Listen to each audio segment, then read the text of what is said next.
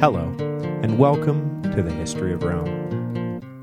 Episode 23D, The War with Hannibal. Last week, we detoured out of Italy to cover the Second Punic War and its two foreign theaters, Spain and Sicily. This week, we will return to Hannibal's march through Rome's backyard and attempt to distill 10 years of complicated allegiance switching, threats, revenge, and posturing into a single podcast.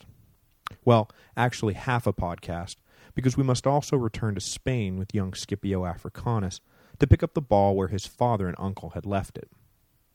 By the end of today, Scipio's ascendancy will intersect with Hannibal's slow decline, and the stage will be set for the final act of the Second Punic War, played out not in Italy as Hannibal planned, but in North Africa. But before we get to our two main focuses today, we need to detour into the third major foreign theater of the war. Though critically important to the war effort, the struggle with the Macedonians in the east has thus far received little attention, because for the most part it featured Greek allies fighting on behalf of Rome, rather than the Romans themselves, and also because the war in the east served mostly to keep Philip V out of the war, rather than unfolding as an integral part of that war. Though inextricably linked to the war with Hannibal, the First Macedonian War was, in many ways, a completely separate animal. It is important not so much in the context of the Second Punic War, but as a stage setter for the next 50 years of Roman history, which will revolve around the Roman conquest of Greece. Not long after Cannae, Hannibal and Philip V of Macedon signed a formal treaty with one another and pledged mutual support against each other's enemies. Philip was the young leader of a newly resurgent Macedon, who had visions of reuniting Greece under Macedonian rule, as his namesake Philip II, father of Alexander, had done. Rome, which had played no part in Philip II's calculations, now loomed large in Philip V's. The Romans were already entrenched in Illyria, and despite their claims of merely temporary occupation, they showed no signs of leaving. After the disaster at Cannae, Hannibal made formal overtures to the Macedonian king, and Philip accepted at once. The deal would leave Philip in control of Rome's eastern territory when Hannibal inevitably won the war, and provide Philip a steady Carthaginian supply line for his planned move against the rest of Greece. It also cemented a mutual sphere of influence that allayed both sides' fears of territorial encroachment. Deal in hand, Philip's envoys returned to Macedon, but on the way across the Adriatic, they were captured by the Roman navy. Immediately recognizing the danger of Hannibal's eastern alliance, Rome was forced to turn its already divided attention to one more front. But without troops to spare, they sent a scant force of about 2,000, with orders to not simply engage Philip, but instead to drum up Greek support for Rome and attempt to get the Greeks to fight Philip for them. This turned out to be easier than they thought, the Greeks were not happy in the slightest about Philip's ambitions, and despite their own prejudice against the barbaric Italians, they recognized the Romans for what they were, a force that could help blunt Macedon's influence. Specifically, Rome found a receptive audience in the Aetolian League, a confederation of cities that stood between Macedon and Greece proper. Knowing they would be among the first swallowed by Philip's territorial ambition, the Aetolians embraced Rome as their road both to continued independence and also possible dominance in a post-war Greece, and agreed to help counter Philip any way they could. The Macedonian king had his eye on driving the Romans out of their coastal garrisons in Illyria, so he could establish a port from which to launch attacks into Italy. The Aetolians agreed to launch incursions into Macedon every time Philip tried to turn west. So, whenever Philip left for Illyria, the Aetolians would begin making trouble. The ten-year War of Skirmishes is today, in the context of Roman history, called the First Macedonian War, but that makes more of it than it really was. It was the Second Macedonian War that really marked the first time the Romans moved east and fought the Greeks directly. Though it was not a direct engagement between the Romans and Macedonians, and won the Romans no territory, the battle in the east between the Macedonians and the Roman allied Greeks served the function it was meant to. It kept Philip out of the war with Hannibal. And this being the final upshot of all that fighting, we will leave it at that and return to the greater war at hand. One of the most important consequences of Hannibal's victory at Cannae was the decision by the nobility of Capua, the second most important city in Italy, to defect to the Carthaginian side.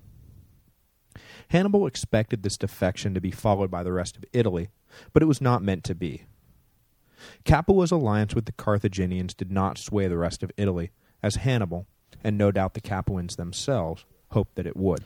Rather than putting them in the vanguard of history, Capua actually found themselves immediately isolated and recognizing that they may have bought high on Hannibal's stock. Certainly Capua's experience for the rest of the war was not a happy tale of preparing to rule Italy with Carthaginian backing, but instead a sad tale of enduring a Roman siege, finally begging for forgiveness, and ultimately a whole lot of beheadings. But for now, it was all still sunshine and roses for Hannibal. With Capua in his back pocket, and Syracuse recently brought into the Carthaginian fold, Hannibal marched south to Magna Graecia with high hopes. The apex of Carthaginian momentum came in 212 BC, when Hannibal won control of the rich Greek port city of Tarentum. The pro-Roman party in the city was ousted by a group of young nobles, who handed the city over to the Carthaginians. The moment fortune turned against Hannibal was there at Tarentum, when, as he marched into the city, the Roman garrison stationed there fought its way into the citadel and held it. The citadel at Tarentum was situated on the coast and could be supplied independently of the rest of the city. Hannibal was never able to dislodge the garrison, and so was denied a safe Italian port through which he could resupply his invasion force. This would prove critical down the road, as the Carthaginian Senate was loath to send supply ships and men to reinforce Hannibal when there was no guarantee they would even reach him. Up until Tarentum, almost nothing had gone against Hannibal. This was the first time things hadn't gone exactly according to plan. Annoyed by this thorn in his side, Hannibal's attention was forced back north to Capua, where his new ally was under siege by Roman forces. After Cannae, the Roman grand strategy abandoned any hope of taking on Hannibal directly. They had by now touched that hot stove enough to recognize that it burned. So, rather than sending an army south to confront Hannibal, they laid siege to Capua and attempted to flip them back to the Roman side instead. If any of you out there have ever played the ancient Chinese board game Go, you are probably familiar with the proverb, when in doubt, tenuki, which translates roughly, when in doubt, ignore your opponent. Good advice, and the Romans were wise to take it. By attacking Capua, the Romans forced Hannibal into a position where he was reacting to Roman moves, rather than the Romans reacting to his. Rome, for the first time in the war, held the initiative. Hannibal attempted to respond in kind to the Romans by embracing the concept of Tenuki himself, and rather than making for Capua, he drove instead for the one city he had studiously avoided, Rome itself. In 211 BC, Hannibal marched within two miles of the city, the closest he would ever get to Rome, and waited for the Romans to fly into a panic, lift the siege at Capua, and come running home. But the Romans did not bite at the obvious gambit. They knew Hannibal's army was not nearly strong enough to take Rome by force, and so they only broke off a portion of their siege army to reinforce the city. Capua remained under arms and growing more desperate by the day. His bluff called, Hannibal was forced to withdraw. The pro-Carthaginian leadership of Capua, abandoned now by Hannibal, was overthrown by pro-Roman forces and the city surrendered. The penalties for treason were harsh, and the aforementioned beheadings commenced with bloody abandon. Though in typical Roman fashion, their fury was directed at the leadership, not the city as a whole, and the sanctions imposed on Capua were light compared to the stress their defection had put on the Roman war effort. One of the main reasons I began the history of Rome in the first place was to distill the often mind-numbing minutiae of the ancient historians into digestible chunks. Specifically, the middle years of the Second Punic War is a period that cries for summarization. Livy fills hundreds of pages detailing every lost city, every betrayal, every conversation with every political faction, and every minor skirmish. The information is out there for those of you who would like more detail, but I now offer with great relish a paragraph I have been kicking around in my head for the better part of a year. The experience of Capua and Tarentum was repeated ad nauseum over the next few years. Hannibal would take a city and then move on. The Romans would follow behind and return it to the Roman fold. Hannibal would then be forced to either backtrack and refight for land he had already taken, or give up what he had gotten and hope for better luck the next time around. The two armies occasionally came into direct contact. Sometimes Hannibal would win, sometimes the Romans would. But victory no longer took the form of annihilated armies, but rather strategic withdrawals and prudent retreats. In this way, five years passed. Beautiful. That said, I now want to shift gears and move out of Italy and back to Spain, where, after the defeat of the Scipione army, it looked for all the world as if the Romans would never regain their footing. Certainly, no Roman general was eager to take up the difficult task in Spain. All that remained in Iberia was the bare remnants of the defeated legions, a horde of Carthaginians and hostile Spanish tribes. Officially, Rome had no intention of giving up in Spain, but practically speaking, they were about to do just that. Into this leadership vacuum stepped a young man, Scipio Africanus, who was destined to become a towering figure in Roman history. In the lineage of truly great, great Romans, the short list begins with Romulus, passes to Camillus, and then passes to Scipio, perhaps the greatest of them all. It was not until Julius Caesar 250 years later that Rome would again see a man with the stature of Scipio Africanus. Now, of course, he was not called Scipio Africanus at this point. He was still simply Publius Scipio, son of Publius Scipio the Elder. He would not earn the cognomen Africanus until after he returned from Zama, having won the Second Punic War for Rome. But that was still a ways in the future. At this point, he was an untested youth of barely 25 who impetuously stepped forward into the Senate and offered to take up the command in Spain if nobody else would. The Senate was not crazy about the idea, but under the circumstances they figured they had nothing to lose. It was essentially take a chance on Scipio or admit defeat in Spain. So to Scipio went the command. Now it was not just his youth that worried the old Roman guard, but the personality of Scipio in particular. Old warhorses like Fabius did not like the look of young Scipio one bit. For one thing, he had, horror of horrors, long hair like a woman. For another thing, he had a distressing habit of talking as if he personally spoke to the gods and was acting on their behalf. In later years, he would often return from long strolls and announce battle plans as if they had been given to him by Mars himself. Finally, and most troublesome of all to the keepers of tradition, tradition Scipio seemed to delight in flouting, he was enormously charismatic. Scipio represented a changing of the guard, and despite his success, or perhaps because of it, he was looked upon with real fear by his elders. He was an incredibly magnetic cross between Jim Morrison, Alexander the Great, and Jesus.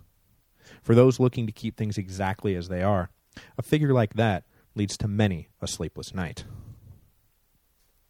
But Scipio's flouting of tradition was the key to his success. He and old Fabius agreed on one thing, however. The Roman legions, presently constituted, were no match for the Carthaginians. But where Fabius read this to mean the Carthaginians should not be fought directly, Scipio read it to mean that the Romans had to fundamentally alter their tactics. Hannibal beat the Romans over and over again with cunning and imagination. So where the Romans had previously shown nothing but uninspired plotting, Scipio hoped to give the Carthaginians a taste of their own medicine and outthink his opponents rather than simply try and outfight them. He arrived in Spain with 10,000 men in 210 BC with vague instructions to regain lost Roman territory. But Scipio had no intention of simply fighting a defensive war. His long-term goal was to end the war completely and saw Spain as his proving ground.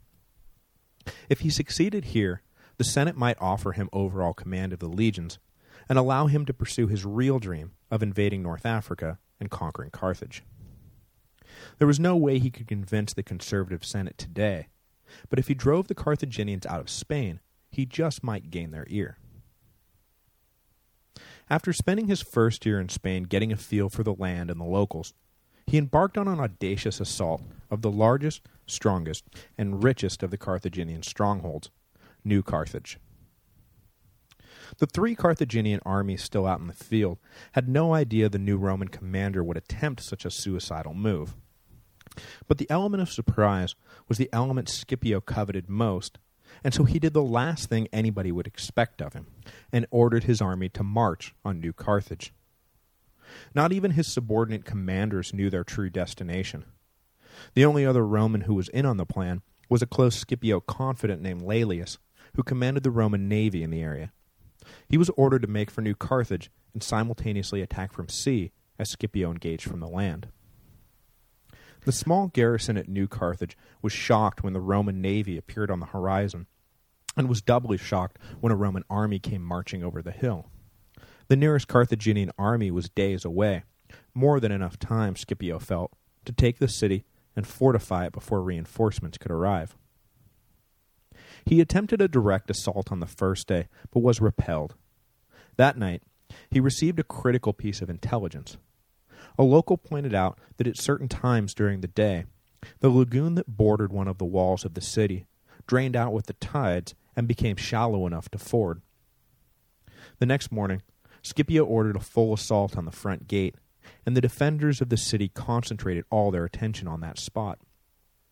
Scipio himself led a small contingent through the shallow and unwatched lagoon and scaled the walls. They easily overpowered what resistance they found, and when the Romans suddenly appeared behind the troops defending the wall, the Carthaginians panicked and broke for the citadel, allowing Scipio to open the gate and let the rest of his army in. It was only a matter of time before the unprovisioned force in the citadel was forced to surrender. In about 36 hours, Scipio had captured the Carthaginian capital. In a savvy move designed to gain Spanish support, Scipio released the members of the various local ruling families who had been held by the Carthaginians as hostages. By this one act alone, Scipio did more for the Roman position in Spain than all the battles in the world ever could. The Carthaginians were immediately on the defensive and found their Spanish allies deserting in droves. But Scipio, as I said, had no intention of staying put and fighting a defensive war. Leaving a garrison behind to protect the newly conquered city, he marched out with the rest of his army in search of Hasdrubal, Hannibal's brother and the architect of the Scipio's family dishonor. In 208 BC, Scipio caught up to Hasdrubal and fought a running battle against the Carthaginians in the middle of Spain. Hasdrubal, however, managed to slip away and lead his army northwest to the Atlantic coast. Hannibal's brother had decided fighting young Scipio in Spain would be counterproductive, and made the decision to leave Spain for Italy. The best way to regain the upper hand in Spain, he figured, was to deal the Romans another crushing blow in Italy. But that was the plan hatched between the two Baraka brothers. The Carthaginian Senate, on the other hand, was not ready to cede Spain to Scipio quite so easily, and sent 50,000 reinforcements to defeat the young, dynamic Roman general. In 206 BC, the two sides met near Ilipa. The battle that followed would be, tactically at least, Scipio's finest hour. Outnumbering the Romans by a sizable margin, the Carthaginians were confident they could beat the so far undefeated Scipio. But the Roman general, taking a page from Hannibal's playbook, employed a clever trick that turned a long-shot win into an easy victory. Each morning, the two sides would line up for battle and wait for the other to make a move, and each day neither would budge and the day would pass without a battle. When Scipio deployed his troops, he concentrated the core of the legions in the center and placed his Spanish allies on the wings. The opposing Carthaginian general got used to this formation and placed his strongest troops in the center and his own weaker Spanish mercenaries on the wings. On the morning Scipio had decided to fight, however, he switched things up. But first, he took revenge on the Carthaginians for the Roman defeat at Trebia, a battle Scipio was very likely at. He ordered out his cavalry early in the morning to attack the Carthaginian camp.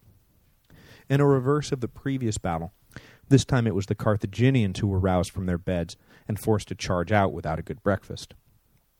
They formed for battle in the usual line, but the Romans, as I said, switched things up. Scipio put the Spanish in the center and deployed the legions on the wings. When the Carthaginian general did not notice the switch, Scipio knew victory was his for the taking. He waited most of the day while the Carthaginians suffered, hungry and tired, under the hot afternoon sun, and then ordered the attack. The Roman wings led the charge, easily destroying the overmatched opposing Spanish wings. The Libyans and Carthaginians at the center of the other army suddenly found themselves flanked on both sides by the Romans. In the confusion, they didn't even charge forward to attack the Roman center, made up of the weak Spanish mercenaries, where they may have won an escape route. Instead, they stayed put and were caught in a pincer. The only thing that saved them was that the weather turned ugly and rain turned the field into a mud-clogged morass. The Carthaginians were able to escape, but their will was broken. Hannibal pursued the fleeing army and destroyed them a few weeks later. When Scipio entered Spain, the Carthaginians controlled practically the entire country. But now the Romans were the undisputed masters. Carthaginian influence in Spain was over, and in a few years hence, the Great War itself would be over as well. Scipio now had all the clout he needed to take his master plan to the Senate. There would be fierce resistance for his idea of an African invasion, but Scipio's charisma and track record would carry the day. Next week, we will follow Hasdrubal in his desperate effort to link up with his brother in Italy and form an army large enough to attack Rome. I don't think I'll be giving anything away by revealing Hasdrubal was stopped in the last pivotal battle of the war fought in Italy. Without hope of reinforcement, Hannibal's decade-long invasion would run out of steam, and he would be recalled when the Romans decided to take another chance on Scipio and authorize his invasion of Africa.